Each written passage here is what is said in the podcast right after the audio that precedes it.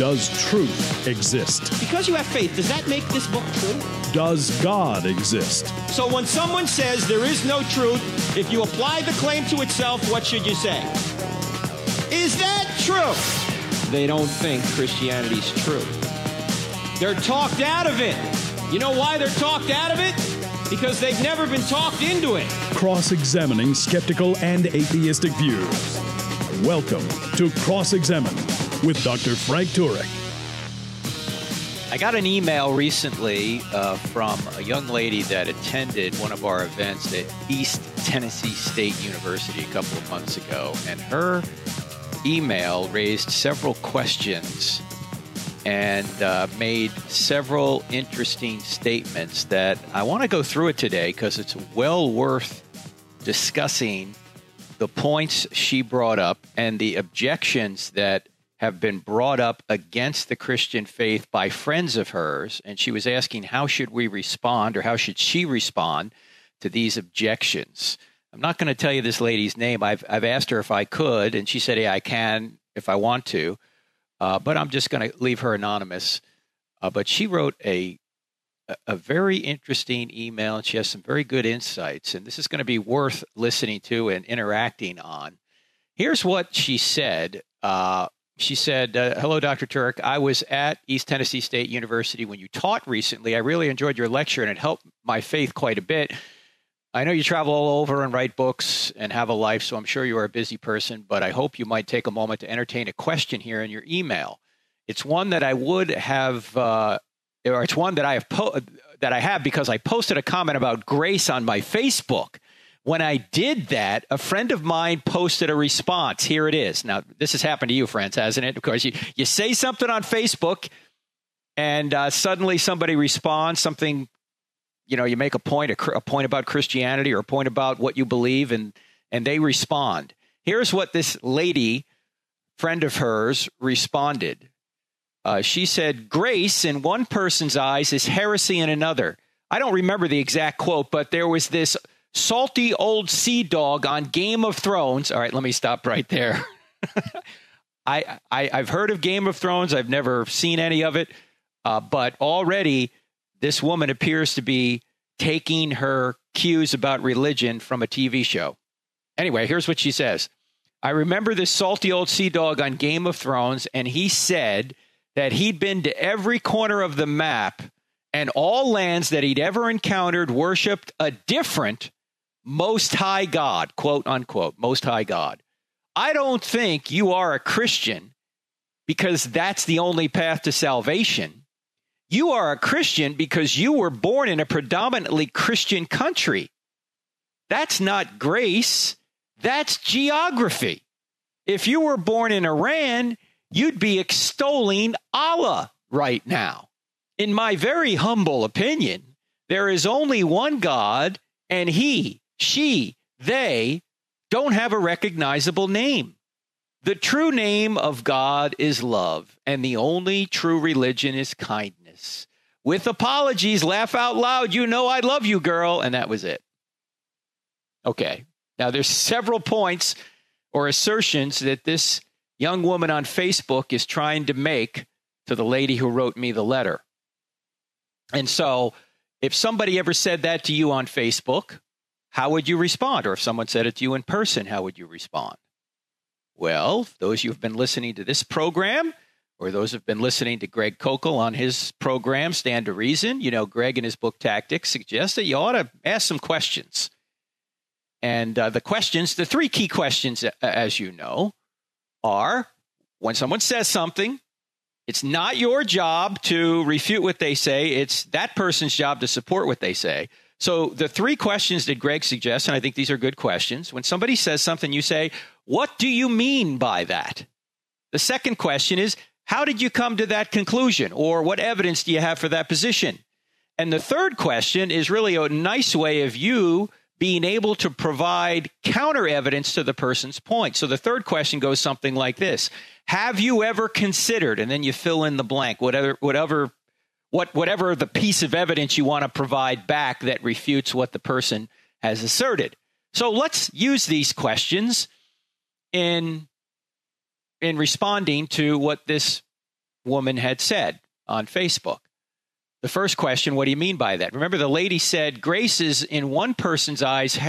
Uh, grace is one person's eyes. Or, uh, sorry, can't even read today. Grace in one person's eyes is heresy in another. Now, you might ask, well, what do you mean by grace? And what do you mean by heresy? Right? It, just to start a conversation, you're making it a, a statement. Uh, what do you mean by grace? What do you mean by heresy? And then when the person says, uh, when the person responds, you can see where the conversation goes, but you want to ask questions because you can uncover assumptions when someone makes an assumption, or someone makes an assertion, I should say. You can uncover the assumptions underneath the assertion by asking questions. And Jesus did this all the time. In fact, Jesus, most of the time, answered a question with a question. And we ought to do the same. It's easy to ask questions, it's hard to answer them. And sometimes people can refute their own assertion by you just simply asking them questions to the point that they realize that they don't have any evidence for their own assertion. But you have to ask the question what do you mean by grace? What do you mean by heresy? What do you mean by the fact that every place they worship a different most high God? How did you come to that conclusion? Why do you think that? Just see where the person's getting their information from. They may be right, but you're just you're just asking the question. Since she is making the claim, she has to provide evidence for her assertions. Now, the other assertion she made in here uh, is the fact that she said, I don't think you're a Christian because that's the only path to salvation. You are a Christian because you were born in a predominantly Christian country. I mean, you hear this all the time that somehow we're just Christians because we happen to live in America. Well, you know, that might be true that some people are just Christians because they were brought up that way. There's no question about that. But how might you respond to somebody who said that? How would you respond? What would you say if someone said, Well, you're just a Christian because you were brought up here? I might say, well, that might be the case, but that doesn't mean my position is false. Right? I mean, in fact, what did I write back to her? I, I, I wrote back, um, well, actually, I wrote back to her because uh, she had said, and I don't want to confuse who we're talking about here, the lady who wrote me the email was asking me how to respond to another lady who responded to her on Facebook. And here's what the lady who was writing the email to me said about the the Facebook lady. The Facebook lady is saying that the only reason I am a Christian is that I was raised in a Christian country. Yet some arguments stand out already. And here's what she writes. Number 1, she was raised in a Christian culture and yet she is now embracing a view of salvation beyond Christ. This means she this means she is embracing a non-Christian viewpoint while being from a Christian country. From her Iran statement, Iran statement, a person's country of birth determines a person's faith. Does her reaching beyond what she was taught as a college did or uh, gee, I can't even speak today. I'm so sorry. she says, does her, it's hard, it's hard to do radio when you can't speak, ladies and gentlemen. you can't even put two declarative sentences together. And I'm reading, no less. Come on. She said, Does her reaching beyond what she was taught as a child disprove her argument? And I wrote, wrote back to her good insight. She is a counterexample of her own theory. That's what she's saying. In fact, Richard Dawkins has said this. Well, you're just a Christian because you were brought up in a Christian country. Well, here's Richard Dawkins, ostensibly brought up in a Christian country, who is an atheist. His own position disproves his claim.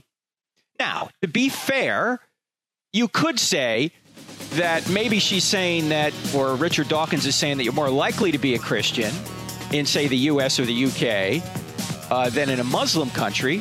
Well, that might be true. And let's let's dive into that a little bit more and unpack that objection because it doesn't have the force you think it has. I'm Frank Turek. You're listening to Cross Examined on the American Family Radio Network. Our website, crossexamined.org. Cross Examined with a D on the end of it. We're back in two minutes.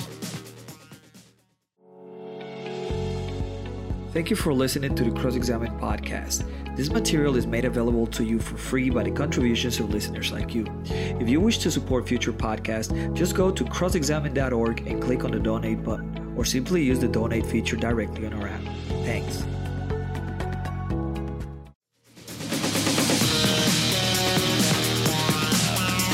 Are you just a Christian because you were brought up in America? I mean, if you were brought up in Iran, you'd probably be a Muslim, wouldn't you? That's one of the objections or questions that has been brought up in a recent email I got from one lady. And uh, she was actually asking me how to respond to a friend of hers on Facebook. And so that's what we're doing here today. I'm reading excerpts of her email because it's a very insight, insightful email and it goes into uh, several topics that are worth talking about. Uh, now, when someone says that you're just a Christian because you were brought up in a Christian country, you might say, well, for many people, that's probably true. They just have sort of absorbed the background religion uh, of a majority of the nation. Culturally, you're a Christian, and you you just adopted the faith of your of your land. But that doesn't mean that that faith is true. In fact, I wrote back to the lady who was asking me this question. I said, you know, it may be true, but that doesn't change what's true. It may be true that many people are Christians in America because this is the majority religion of the nation. And it may be true that uh, most people in Iran are Muslims because that's the majority religion in that country. But that doesn't mean that either Christianity or Islam is true. A thousand years ago, we all may have been more likely to believe the earth was flat, but that doesn't mean the earth was really flat back then. You see the point? Just because your culture is encouraging you to believe a certain way doesn't mean your culture is correct. So it's really, if you think about this issue, like so many other issues or so many other objections you get to the Christian faith, this actually turns out to be a moral objection. What objection? The objection that says that you're just a Christian because you were brought up here in America. Why is it a, why does it turn out to be a moral objection? It turns out to be a moral objection because quite frequently people are thinking that this is a problem because knowing the exclusiveness of Christianity that well why would a, a God who is love why would a God who is love just restrict salvation to people who are born in a certain area? That seems like a geographical bias. In fact, that's what this lady who wrote back on Facebook said that you're this has nothing to do with grace. This just has to do with geography. Uh, and it's a moral objection because that seems like it's unfair.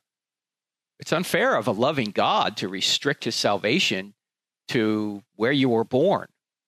She's implying that it would be unfair of God to send people to hell, so to speak, just because they were born in the wrong place.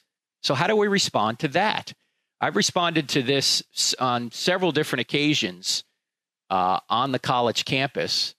Uh, so, you can go to our YouTube page and see uh, some of the responses to this objection but William Lane Craig does an excellent job of responding to this objection as well. In fact, uh, what I did is I sent a link to a, a podcast that uh, Bill Craig did uh, on his Reasonable Faith uh, app, and it's also on his reasonablefaith.org website. That's a website you ought to avail yourself of. In addition to crossexamine.org, you ought to avail yourself of reasonablefaith.org. And uh, Bill did a, uh, Dr. Craig did a, a podcast on what about those that have never heard? And uh, Craig uh, points out, let me get to the right place here uh, in this podcast because he's actually transcribed the pod, uh, podcast. Uh, he says, um, what about those who've never heard about Christ? He says, if you take Romans 1 seriously, it seems to suggest that the mass of humanity apart from the gospel are damned, that they're not going to heaven. Therefore, it seems to make a person's salvation or damnation dependent upon historical and geographical accident. Some people are lucky enough to be born at a time and place in history when the gospel is preached and they hear it and are saved. Other unlucky folks, through no fault of their own, are born at times and places where the gospel's not yet arrived. So they're damned forever because they never hear about Christ and believe in him. And the difficulty is, I think, is that this seems incompatible with an all loving God. This is Bill Craig talking, and it does, right? It, that's why it's a moral objection. This is me talking now, not Craig. It's a moral objection. Sometimes people say it's, it's unfair or unjust. I don't think it's right. That people are, are basically damned because of a geological or a historical accident. So, what do we say about that? Well, Craig goes through a, a long response here. I can't read all of it. Um, but he basically points out, if I can find the exact interaction here, uh, let's see. Uh, here's what he says. What, what we need to understand is that if God were not to create, well, Kevin Harris, his sidekick, says this: the skeptic will usually say, "Why in the world did God create a, a, a, create a person, knowing that that the person would reject him? Why did God just create people who would love him? Or why did he just not create those he knew would go to hell? And here's what Craig says, and I think he's right about this. He says, What you need to understand is that God, is, or, or what you need to understand is that if God were not to create that person, then it is not as though everything else can go on unchanged. What that means is that you have a whole new possible world on your hands. And it may be that in a world lacking that person, that others would then freely reject God and be lost and not saved. Indeed, as we've already seen, it may be the case that in any world feasible for God, some people would freely reject him and be lost. Okay, unquote. Let me go back. This is me now talking do you know that if you weren't in the world, or let's just use Richard Dawkins, as we know he's he's he's not a believer, he's an atheist. If Richard Dawkins did not exist in this world, this would be a different world, and it might be that fewer people would be Christians because Richard Dawkins didn't exist. I mean, if there's no way of proving this, I'm just saying it's hypothetically true. Why? Because everybody affects so many other aspects of reality. This is called the ripple effect. And taking one person out of this world means we have a completely different world. And is it possible that God could create, logically possible, that God could create a world where everybody believes? Yes, it's logically possible that God could create a world where everybody believes, but it might not be actually achievable with free creatures because free creatures have to be free not to believe. And it might be that God could create a world with three people and everybody believes for the whole time. But once you get to that fourth person, that's it. That guy's not going to believe. He's not going to trust in Christ. He's going to want to go his own way. He's going to want to rebel. If God is truly giving us free will, then he can't force that guy to believe. But he can still get his will done through that unbeliever. Because that un- what that unbeliever does can ripple into the rest of creation to affect how other people believe or don't believe or can affect uh, events here on the earth and even into the future and even into eternity. We can't trace how that ripple effect affects all those other aspects of reality, but God can. And God, therefore, can still get his will done. And the people who don't believe are not believing based on their own free choice. So it's not unjust for God to separate himself from them in the afterlife. Why? They don't want God anyway. People always ask, why, you know, will God send me to hell because I don't believe in Jesus? My answer is always the same. God is too loving to force you into heaven against your will. I mean, if you don't want God now, you're not going to want him in eternity.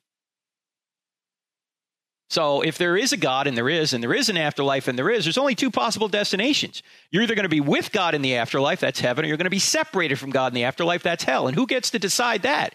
Well, in the long term, or the, uh, ultimately, God does in the sense that when He creates the universe, when He elects to create the universe, He knows how it's going to turn out. So, in effect, He's elected the outcome.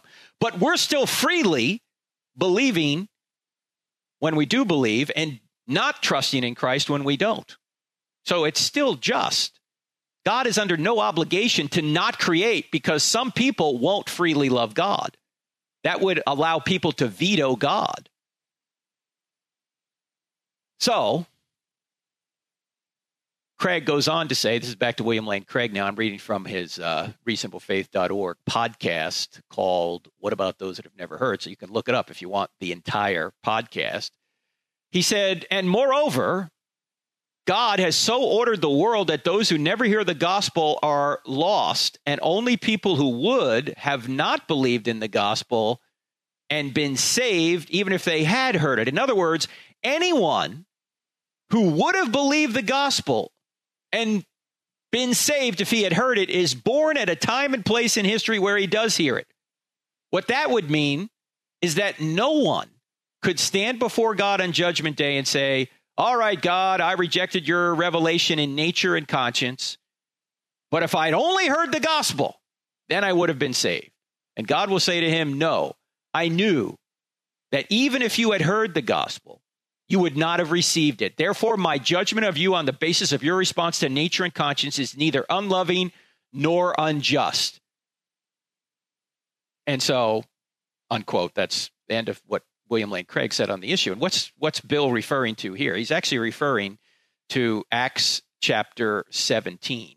Because if you go over to Acts chapter 17, this is what Paul seems to say when he's talking to the Athenians on Mars Hill. Uh, remember, when he goes to the unbelievers, he talks the resurrection. He doesn't quote the scriptures. They don't believe the scriptures. By the way, that's what we need to start doing.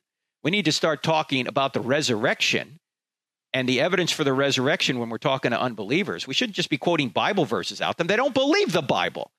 Show them the evidence for the resurrection. And this is what Paul does on Mars Hill. And as he's he's talking to them, here is what he says in Acts chapter 17, verse 24. He says, the God who made the world and everything in it is the Lord of heaven and earth and does not live in temples built by human hands. It's amazing. He's saying that on Mars Hill and behind him on Mars Hill or adjacent to him, depending upon which direction he was standing, uh, was the temple to the god Athenia, the Parthenon up there.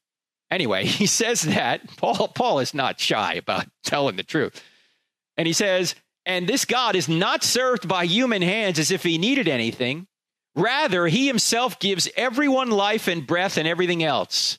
From one man, he made all the nations that they should inhabit the earth and he marked out their appointed times in history and the boundaries of their lands. God did this so that they would seek him and perhaps reach out and find him, though he's not far from any one of us, for in him we live and move and have our being. Notice Paul says that God marked out their appointed times and histories and the boundaries of their lands. That God, in his providence, when he created the universe, he knew that people would live and appointed the places where they should live so that they would hear about God if they were open to it. It could be that those who had never hear the gospel or had never heard the gospel wouldn't have believed it anyway. Look, there's nobody out there who's never heard about God. Everybody knows there's a God. Why? Through creation and conscience. You know there must be a creator, and you must you know there must be a moral creator out there. If you take a step toward that revelation, God will get you more information to, to be saved, the gospel. But if you turn away from general revelation, the creator, the moral creator, then God is under no obligation to give you the gospel. In fact, if he did, you wouldn't have believed it anyway. More on this right after the break. You're listening to Cross Examine with Frank Turek on the American Family Radio Network. Don't go away. College campuses are hostile to the Christian faith, and three out of four young people walk away from the church once they go to college. That's why we go to college campuses and present I Don't Have Enough Faith to Be an Atheist in the United States and even all over the world. When we do this, we don't charge students a dime. That's why we need your financial support. In fact, over the past couple of years, we've been able to grow dramatically because of your generous support. And 100% of your donations go to ministry. 0% go to building. So when you give to Cross Examined, you'll be giving to help us go reach young people where they are. Would you consider giving today? Thank you so much, and thank you so much for what you've done already.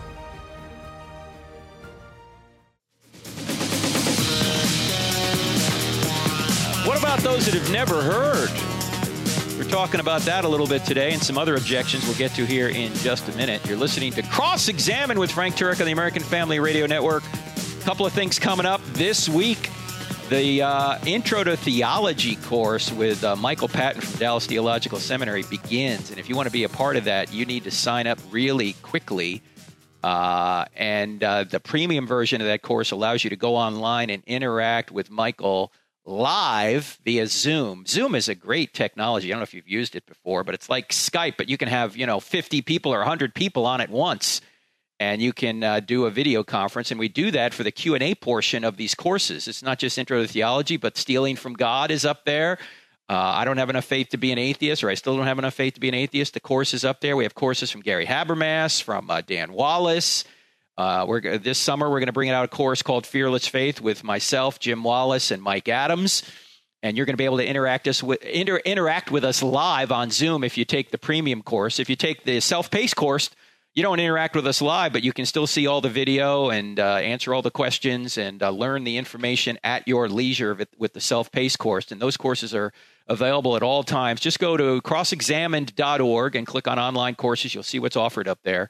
Some great stuff up there. But if you want to be a part of the Intro to Theology course, uh, then uh, sign up this week because I think it starts this Monday, if I'm not mistaken. You can sign up a little bit later in the week if, if you need to. That's fine. But check it out uh, crossexamined.org online courses. In fact chuck swindoll uh, mike used to work mike patton used to work with chuck swindoll and chuck uh, loves the intro to theology course that uh, michael does. So uh, if that's a if, if that's not a good endorsement i don't know what is. All right let's go back to our question here. Uh, we're dealing with a one of the questions that was brought up in an email that was sent to me and it turns out that this person is trying to say that if you were born in America, you'd be a Christian. If you're born into Iran, you know, you'd be a Muslim. And that may be true for a lot of people, but that doesn't mean that either one of those worldviews is necessarily true or false. Just like if you were, you know, born a thousand years ago, you might think the earth was flat, but that doesn't mean that back then the earth was flat. It just means that you are allowing your culture or the current zeitgeist of the time to inform what you believed about something if you really want to discover which worldview or which religion is true, you've got to look at evidence. And uh, I think when you look at the evidence, Christianity turns out to be true. And that's what we cover in our book. I don't have enough faith to be an atheist and stealing from God, why atheists need God to make their case. Um, now, let me go on back to the email that the woman originally sent me. And she said um, this She said, I keep thinking while a country's predominant faith may affect its moral compass, it does not aspire allegiance or discipleship. She said there are atheists all over the place who practice solid Christian morality. And there are even more people all over the world who practice various religions because they mesh with their own ideas about morality. But that doesn't really mean they believe in them. All right, let me stop right there. She's talking about the idea that somehow religion and morality are related, and obviously they are. But of course, Christianity is not all about being good. That's one of the misconceptions that we need to dispense when we start talking about Christianity. God didn't send Jesus to earth to teach us a new moral ethic. Well, there, he, he did tell us to love our enemies, which was new, but that, that wasn't his primary mission. His primary mission was to give his life as a ransom because we couldn't meet the moral standards that we know we ought to meet. We couldn't live up to the perfect moral uh, standard of rightness that is God's nature. And so we needed somebody to take our punishment for us. We needed somebody to pay the ransom for us because we couldn't pay it ourselves. Why not? Because we're sinners. So God had to come, add flesh to his deity, or over his deity, we might say, he had two natures, a human nature and a divine nature, did Jesus. The two natures did not intermingle. But when he came to earth as a human being, he lived the perfect life in our place and then unjustly took our punishment on himself. And so by trusting in him as our substitute, then we don't have to be punished for our sins in eternity because God is ultimately just, infinitely just. And in order for him to be infinitely just, he has to punish sin. He can't just turn the other way, then he'd be unjust. So, yes, there's a connection between morality and religion. Morality, or let let's put it another way immorality, our immorality, is what brought God to earth to save us from ourselves. But God's mission was not to just make us better people, His mission was to make us people who would be alive. Ravi Zacharias puts it this way He said, Jesus did not come to make bad people good, he came to make dead people live. And so I don't want to confuse the idea that Christianity is all about morality with these other worldviews, which really do traffic much more in morality. You know, work your way to God. May your good deeds outweigh your bad. That's what just about every other world religion teaches. Well, first of all, that impri- implies a standard of good. Secondly, it implies that there is a being out there who can define what that standard is by his own nature. Thirdly, it also admits that we fall short. But fourthly, it erroneous, erroneously thinks that somehow good deeds can, can cancel bad deeds. I don't know why people think that. Why do you think that if you do a good deed, then the crime you just committed no longer is uh, is true or no longer affects you? No, you could do a thousand good deeds, but if you've lied once, you're still a liar. you know, it doesn't it doesn't negate the fact that you've lied. It doesn't negate the fact that you've stolen something. It doesn't negate the fact that you've treated someone unjustly or unfairly. So this idea that your good deeds outweigh your bad doesn't make any sense from a from a justice standpoint anyway. No criminal's going to stand before a judge and say you shouldn't punish me for my crime because I help old ladies across the street and I give to the poor. Okay, I'm glad you do that, but you're still guilty of this crime. So to say your good deeds outweigh your bad just doesn't seem philosophically to make sense to me anyway. And every other world religion or most other world religions are you trying to work your way to God, where Christianity, God works his way to you. There's not a stairway to heaven, there's a stairway from heaven, and God takes it. He comes down here, he adds humanity over his deity, and he dies in our place. And by trusting in him, you can be saved. But let's not confuse Christianity with just another moral system. It's not that. I mean, obviously, there are morals associated with Christianity, but that's not its focus its focus is to solve our sin problem, to have God come here and save us from our sins. Now, let me go back to the email the young lady wrote. She said, Personally, I don't define myself as a Christian simply because I grew up with Christian morals and values. I made a decision to turn to Christ for salvation as a child, back when the worst thing in my mind that I could do was lie to mom and dad. Then I strayed off and dabbled for 22 years in a life of sin, and it broke me into a million pieces. She said, I'm not sure who said it, but there's a quote out there that says, quote, people don't break God's laws, they are broken by them, or they get broken by them, unquote. That's a pretty fair statement. I had a very secular worldview. You might even say that uh, I believed as she did. She referring to the person on Facebook who responded to her comment we talked about earlier. And during this time, I went to college. I encountered other religions, Hinduism, Muslim, uh, Islam, Buddhism specifically. I like some of their arguments. At one point, I had trouble understanding why a perfect being would create imperfect beings and then punish them for being imperfect. And I was besieged by all kinds of atheist arguments. Okay, time out. Let's step out of this for a second. There's another moral objection. Notice this she said that I had trouble understanding why a perfect being would create imperfect beings and then punish them for being imperfect. Notice this is a moral objection. What standard are you using to judge God as immoral? In other words, it, it's, it's a moral objection to say that, well, if there's a good God out there, why would he create us imperfect and then demand us to be perfect? I mean, this is what Christopher Hitchens said in one of our debates. You can't, you can't make us sick and demand us to be well. Well, that's a moral objection notice. Now, when you're when you're making a moral objection, if you're saying that's really wrong of God, you're actually appealing to a moral standard that can only exist if God exists.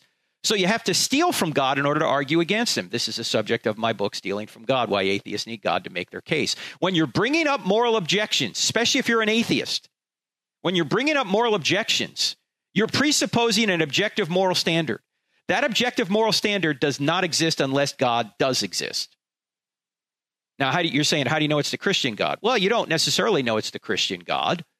You have to do some research to see if Jesus really is God. And if he is, then the standard of rightness turns out to be the Christian God. But you can't say that there's something really right out there if there is no God, if there is no essence out there known as goodness. And that's what we mean by God's nature. His essence is goodness, righteousness, justice.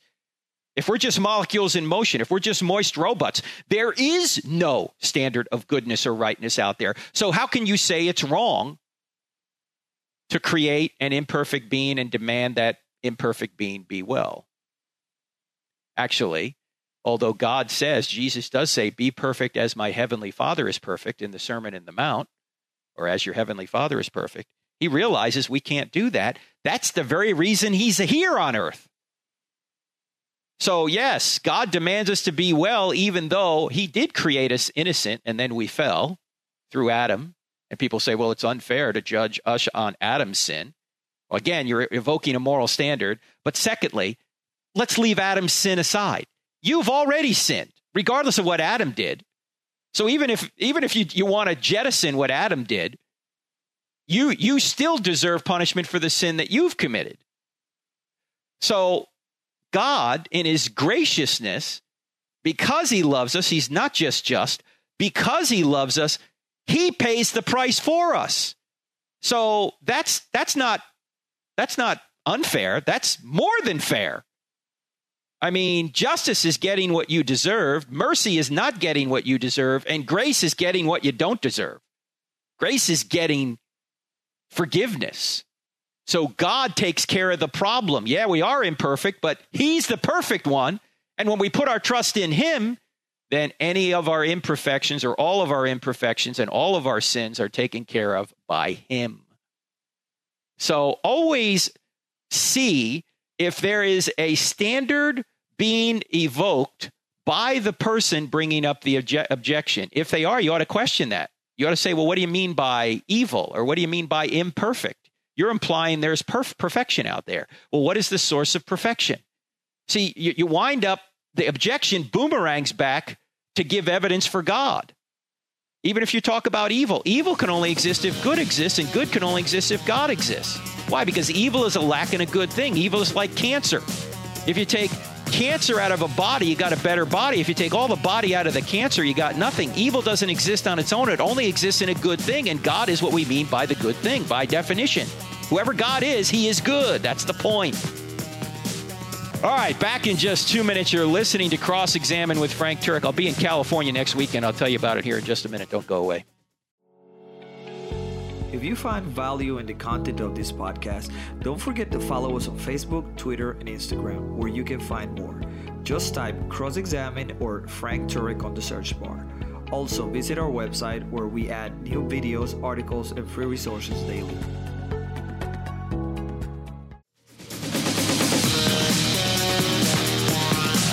I mentioned that uh, before the break, I'm going to be in California this uh, January 9th. January. Man, am I losing today? Let's go with June. What do you, what do you say? June.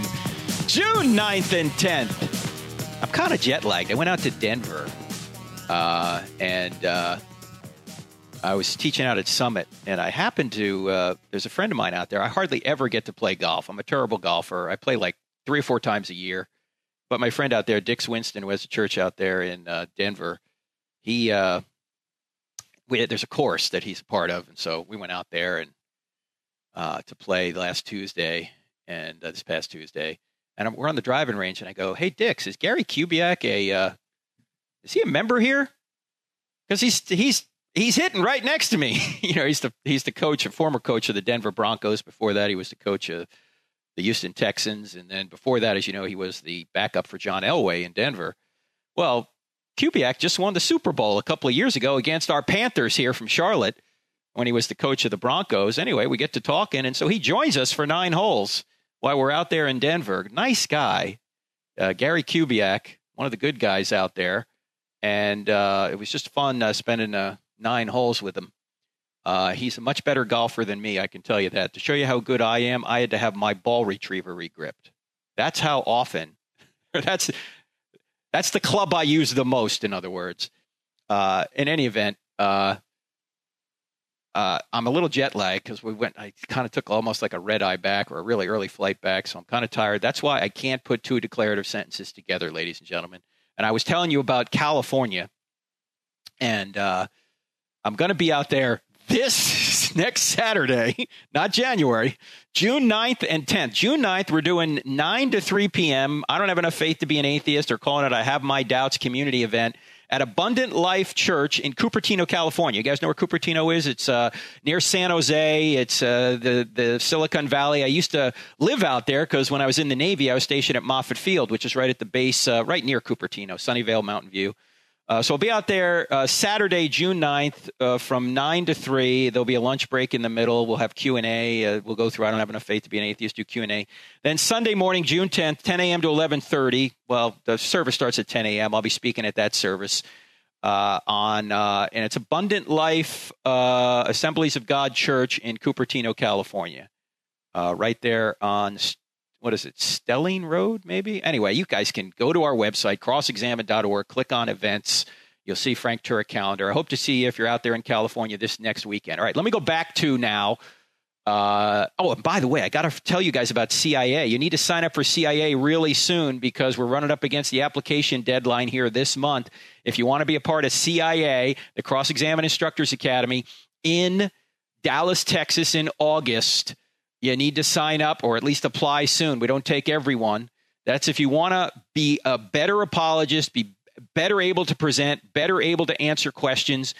Uh, you'll be there with me, J. Warner Wallace, Greg Koukl, uh, Bobby Conway, Sean McDowell, Brent Kunkle, uh, Jorge Gil, Natasha Crain. We're all gonna we're gonna be your instructors there to help you be better apologists. Uh, I think it's the 16th to the 18th of August. Go to crossexamine.org, uh, click on events. You'll see how to apply there. All right, let me go back to our topic of the day. I have this fantastic email from a nice lady who was asking me questions, but also making some good points herself. And uh, before we, the break, we were talking about uh, this woman being besieged by atheist arguments. And she tried all sorts of different religions. And then she said this I was swayed, but in all those encounters, I never chose to convert to those religions. If the length of exposure and support for your choice matters, uh, I should have ultimately decided to be a pagan, she said. I had around 10 years exposure to Christianity before all, all of this, and then 22 years of exposure to these other views. And it wasn't fear that brought me back to Christianity. Because although hell is a scary topic and surely does drive many a person to behave, it doesn't exactly inspire faithfulness or repentance. And it might uh, and it might make someone get their butt to church, but it won't make them want to know their Savior. So that wasn't what drew me to Christ. For me, it was finding myself in the same place that the prodigal son had. It was when in my secular lifestyle, where I thought I was living, uh, living it up and conviction went from roar to whisper, she said, it was when in my secular lifestyle, my friends turned on me. They had been like my family. I was abandoned. I was abused emotionally, verbally, and physically. A lover I basically worshiped tore me to pieces. And in all of this, I didn't think about those other religions I had countered. I didn't think about the atheist arguments although I tried to heal myself through cognitive therapy and medications. You know, believe you are worthy, believe that you are no better or no worse than anyone, and do yoga, keep stress down, eat right, exercise, sleep, and everything will be better, etc., etc. But that only helped me cope. It did nothing to restore me. By the way, if you're just tuning in, you're listening to Cross Examine with Frank Turek on the American Family Radio Network. I'm reading an email I got from a Christian listener who had had been experimenting with other religions and had other questions. So she's telling us about her return to Christ. She said, but that only helped me cope. It did cope. It did nothing to restore me. It wasn't until I heard a Christian song on a very long drive to pick up a patient. And I started to remember those early days of my relationship with Christ where I felt loved, accepted, and forgiven. I felt safe. I missed that relationship. And I realized that not even God tears us down in our weakness. And I prayed for him to lead me back and to put me on the right path. I chose my faith for myself because of his overwhelming love and grace. Just knowing that I didn't have to perform for God to be loved was a relief. Let me say that again, friends. Just knowing that I didn't have to perform for God to be loved was a relief. Knowing he knows I can't be perfect frees me to focus on who he is and not what I've done. I don't have to have my bad deeds or my good deeds outweigh my bad deeds or give a gazillion lives to reach heaven. He doesn't expect me to deny my emotions or accept that suffering is meaningless. He sees exactly who I am and wants me anyway. God sent Christ to die for me just to give me a way to himself. Who does that? And I wrote back, That's the beauty of grace. We can't get an infinite God to love us more because he loves us infinitely already. Ladies and gentlemen, do you realize that? Do you realize that since God is an infinite being, he loves you infinitely already, and there's nothing you can do to make him love you more, or nothing you can do to make him love you less? Now, that doesn't mean he's not pleased, or that doesn't mean that, that he's pleased with sin. He's not but he still loves you infinitely. And you may experience the consequences of your sin if you don't cover yourself with his forgiveness, with the sacrifice he's made for you. So, since God is infinitely loving and infinitely just, and we're not loving in many ways, and we're not certainly just in almost every way, God has to punish a substitute in our place. But you're not going to put him in your debt by doing good deeds. You can't. God is infinite, he owes nobody anything. God is God and we simply accept what he's done for us. That's liberating when you think about it. Now, by the way, this is no this is no license to sin. Paul deals with that in Romans chapter 6 when he says, Well, if grace saves you, should we just go on sinning so grace abounds all the more? And Paul says, May it never be. You're dead to sin, you're alive to Christ. You do good deeds out of gratitude for what he's done for you. And that helps bring more people to Christ when they see your good deeds. This is what James talks about. You know, if you have faith but no works, your faith is dead. Why? Because you're you probably don't have true faith if you're not doing good works. God has prepared us to do good works, but the good works don't save us. The good works are evidence that we're saved. The fruit comes from the tree. The tree doesn't come from the fruit. So this young woman wrote, and I'm not even done with the email here. I, I don't have time to get through it all. Maybe we'll pick it up next week. Uh, but she makes some amazing points and asks some other questions that we'll maybe get to in a future program. But the main point here is is that uh, there are answers, obviously, to your questions, and the only worldview, the only world religion that relies on God's work, not your own, for salvation is Christianity. God does all the work. You just trust in what he's done. And if you don't want to trust in what he's done, you don't have to. God won't force you into heaven against your will. If you don't want God now, you're not going to want him in eternity. So, Christianity is a free gift. Christ provides that free gift. And by the way, if you think Christianity is only exclusive, you haven't looked at other world religions. Islam is just as exclusive. If you're not a Muslim, you're going to be in hellfire, according to Surah 5. Uh, Hinduism, Buddhism, worldviews that believe in karma, particularly Hinduism, well, you're, you're still working your way there. You don't have a choice.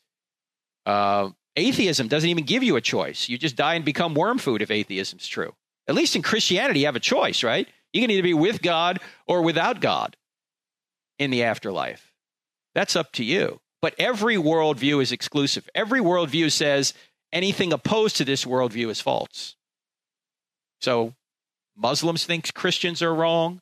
Hindus and Buddhists think Christians are wrong and Muslims are wrong. Christians think Muslims are wrong. And the question is, are any of them right? And I think if you look at the evidence, Christianity is right. God loves us so much, He does all the work for us. Amen to that. All right, friends, I'll see you next week. In the meantime, if you're out in California near Cupertino, the Bay Area, I'll be out there June 9th and 10th. That's this Saturday and Sunday. Check our website for details, crossexamine.org. Click on events. You'll see my calendar there, and I'll see you here next week. God bless. We work hard to create great content and deliver truth and valuable insights to all of our Cross Examined podcast listeners. If you agree, take 30 seconds out of your busy schedule to leave us a five star rating so more people like you can find us. Just look for the Cross Examined official podcast, three words on iTunes, Google Play, or Stitcher. We are truly grateful for your support.